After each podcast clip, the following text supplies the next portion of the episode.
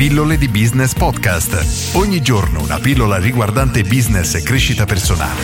A cura di Massimo Martinini. Il primo errore da evitare per avviare un business di successo. Oggi rispondo a Luca che mi chiede: Ciao Massimo, mi chiamo Luca e ti seguo da un mesetto su YouTube. Sono uno di quei giovani che ti esaltano tanto.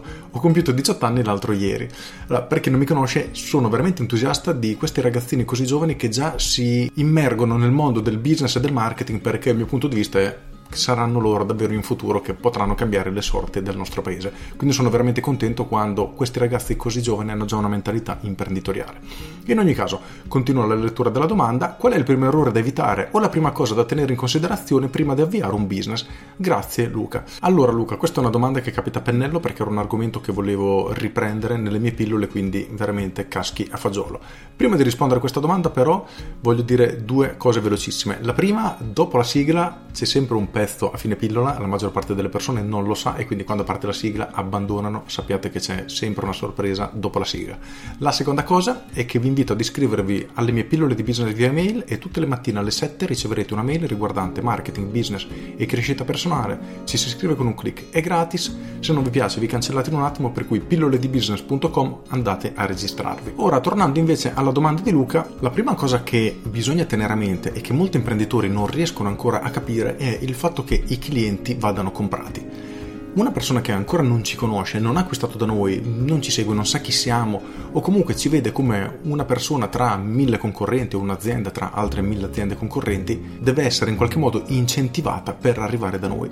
E questo come si fa? Tramite marketing, tramite pubblicità, tramite delle offerte, chiamalo come preferisci, però il succo è questo, noi dobbiamo essere disposti a investire tempo, risorse, energie, denaro, quello che è, per convincere queste persone che noi siamo la soluzione migliore per loro. E tutto questo processo prenderà questi sconosciuti, li avvicinerà a noi e li trasformerà in clienti. Il punto però è che noi abbiamo sostenuto una spesa per portare a noi questi clienti e nella maggior parte dei casi non ci abbiamo nemmeno guadagnato o se ci siamo riusciti il guadagno che abbiamo ottenuto è veramente piccolo. E qui che poi scatta il secondo errore, ovvero quello di pensare che dobbiamo per forza guadagnare dalla prima vendita. Nella maggior parte dei business, tolti veramente alcuni business molto particolari, ciò che fa veramente la differenza è la frequenza d'acquisto che un cliente ha da noi un esempio veramente banale è un ristorante. Se noi facciamo pubblicità su un giornale, esempio veramente terra terra, e questa pubblicità ci porta delle persone a mangiare, è molto probabile che con la prima volta che queste persone vengono da noi a malapena ci copriamo le spese pubblicitarie. Il vero guadagno è se queste persone, grazie alla nostra pubblicità, sono venute da noi, si sono trovate bene e nei mesi successivi continuano a tornare da noi. Il vero segreto è tutto qui, quindi bisogna tenere a mente questi due elementi, sono fondamentali. Il primo dobbiamo essere disposti a pagare i clienti.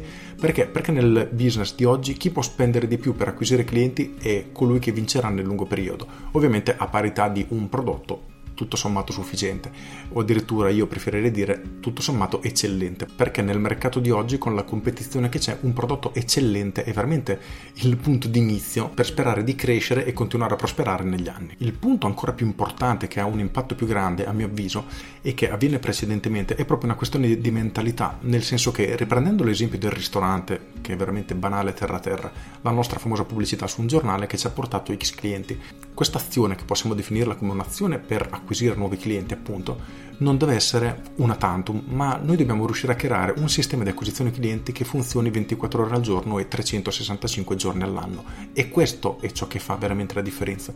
Noi dobbiamo avere sempre dei nuovi clienti che arrivano da noi in maniera costante giorno dopo giorno, o perlomeno nuovi potenziali clienti che arrivano giorno dopo giorno dopo giorno, in modo che il nostro business può crescere sempre di più. Quindi quello che dovremmo andare a fare, una delle cose più importanti in assoluto all'inizio, è quello di creare un sistema di acquisizione clienti che lavori per noi in maniera costante e i nostri sforzi dovrebbero essere mirati proprio a questo. Quindi entriamo nell'ottica che i clienti vanno acquistati, vanno comprati, noi dobbiamo pagare per avere delle persone che vengono da noi, perlomeno la prima volta. Dopodiché inizieremo a sviluppare tutto quello che c'è da sviluppare. Però, ripeto, il punto essenziale è proprio questo, entrare nell'ottica che oggi i clienti vanno pagati e che chi si può permettere di più per spendere, per acquisire nuovi clienti, è colui che vincerà nel lungo periodo. Con questo è tutto, spero di aver risposto a Luca.